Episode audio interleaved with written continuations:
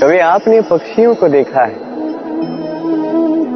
जिस प्रकार मनुष्य संतान को जन्म देता है, पक्षी भी संतान को जन्म देते हैं। और जैसे ही इस संतान का इस संसार में प्रवेश हो जाता है, वो पक्षी उसे सहेज के रखता है, उसका ध्यान रखता है, उसके लिए घोंसला बनाता है, उसके लिए दूर कहीं से भोजन ले आता है, अपनी चोंच से उसके मुख में भोजन उसे खिलाता है, सब कुछ करता है।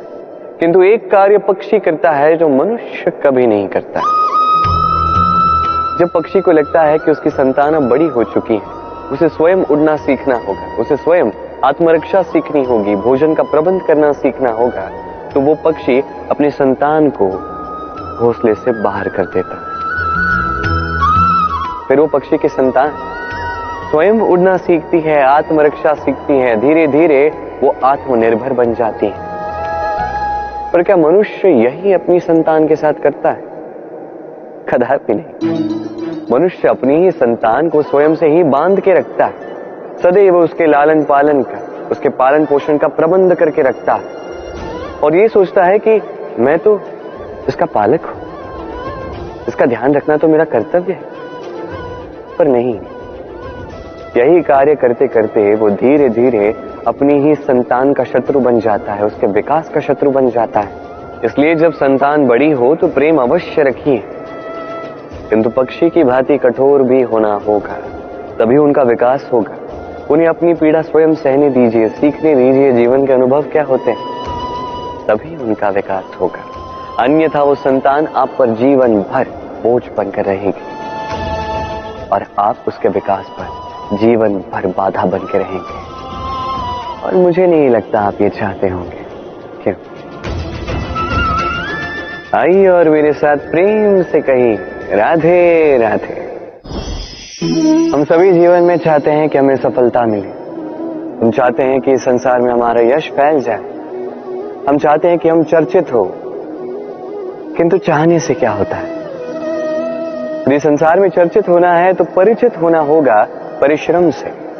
जब तक आप परिश्रम से परिचित नहीं होगे, सफलता से परिचित नहीं होगे। संघर्ष तो करना होगा, हर दिन, हर वर्ष, जीवन की हर परिस्थिति में। हो सकता है नई नई बाधाएं आए, नए नए चक्रवात आए, पर आवश्यक नहीं कि हर चक्रवात विनाश के लिए ही आता है। कुछ चक्रवात आपका मार्ग प्रशस्त करने के लिए भी आते हैं, आपके मार्ग को साफ करने के लिए भी आते हैं। यदि आपको उदाहरण दूं तो जब बाढ़ आती है, जब घर बह जाता है, तो हम हताश हो जाते हैं, हम दुखी हो जाते हैं। परंतु वही बाढ़ हमारी धरा को इतना उपजाऊ बना देती है कि उस उपजे अन्न से हम वैसे और 10 घर बना सकते हैं। तो सकारात्मक रहिए और हर संघर्ष के लिए तत्पर रहिए, जीवन में बहुत आगे जाएंगे। तो आइए और मेरे साथ प्रेम से कहिए राधे राधे।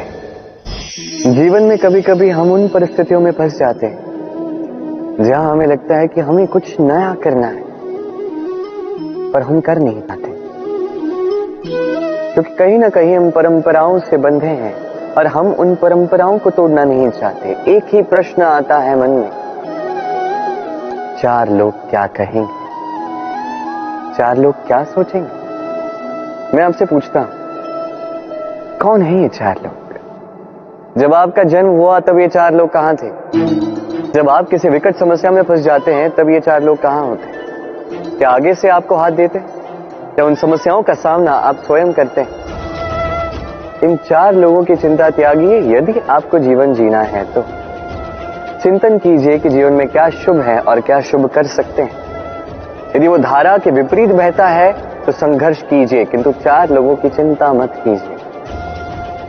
ये सोचिए कि जीवन में आप कौन से शुभ कार्य कर सकते हैं। ये सोचिए कि कहीं कोई आपने ऐसा कर्म तो नहीं कर दिया जिसके कारण किसी का हृदय आहत हुआ है। शुभ पे अपना ध्यान केंद्रित कीजिए, आपके जीवन में सब कुछ शुभ ही शुभ होगा। तो आइए और मेरे साथ प्रेम से कहिए राधे राधे। आजकल आपने देखा होगा, माता पिता संतान से केवल प्रेम ही नहीं करते, उनके मोह में पड़ जाते हैं, विद्यालय भी भेजते हैं तो सारी सुख सुविधाओं के साथ।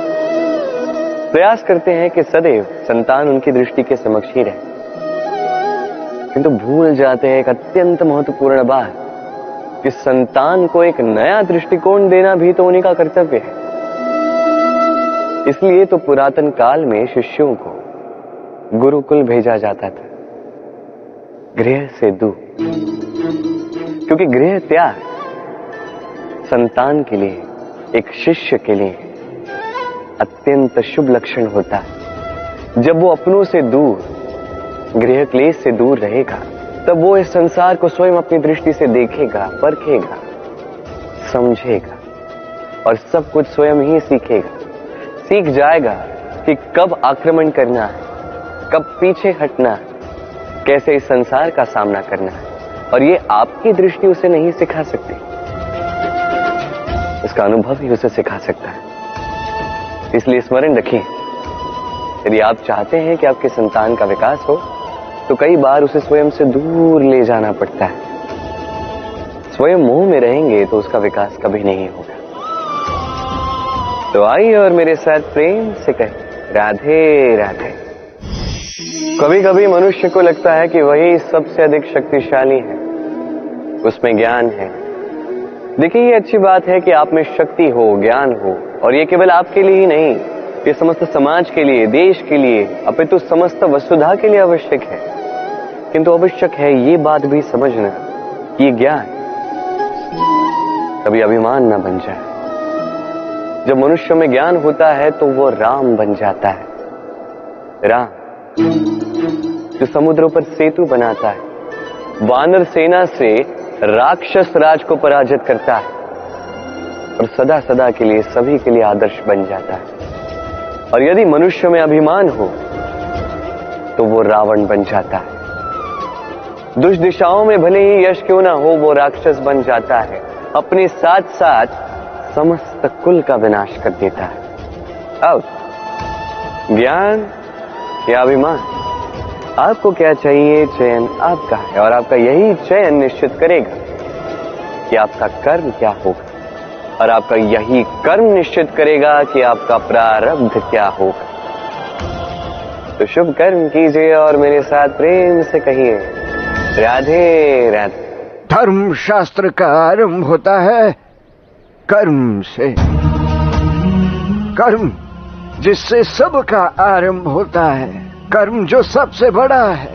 इस कर्म के दो अंग होते हैं, एक उद्देश्य और दो क्रिया। उद्देश्य और क्रिया मिलके कर्म बनता है। कर्म का आरंभ होता है मन के उद्देश्य से। मन में उद्देश्य आता है, विचार आता है कि मैं ये करूंगा, और तत्पश्चात साकार होता है शरीर की क्रिया से। ऐसे होता है कर्म। ये क्यों का अर्थ है उद्देश्य, और ये उद्देश्य क्रिया से बहुत बड़ा होता है। ये जो कर्म फल मिलता है ना, ये उद्देश्य का मिलता है, शरीर की क्रिया का नहीं।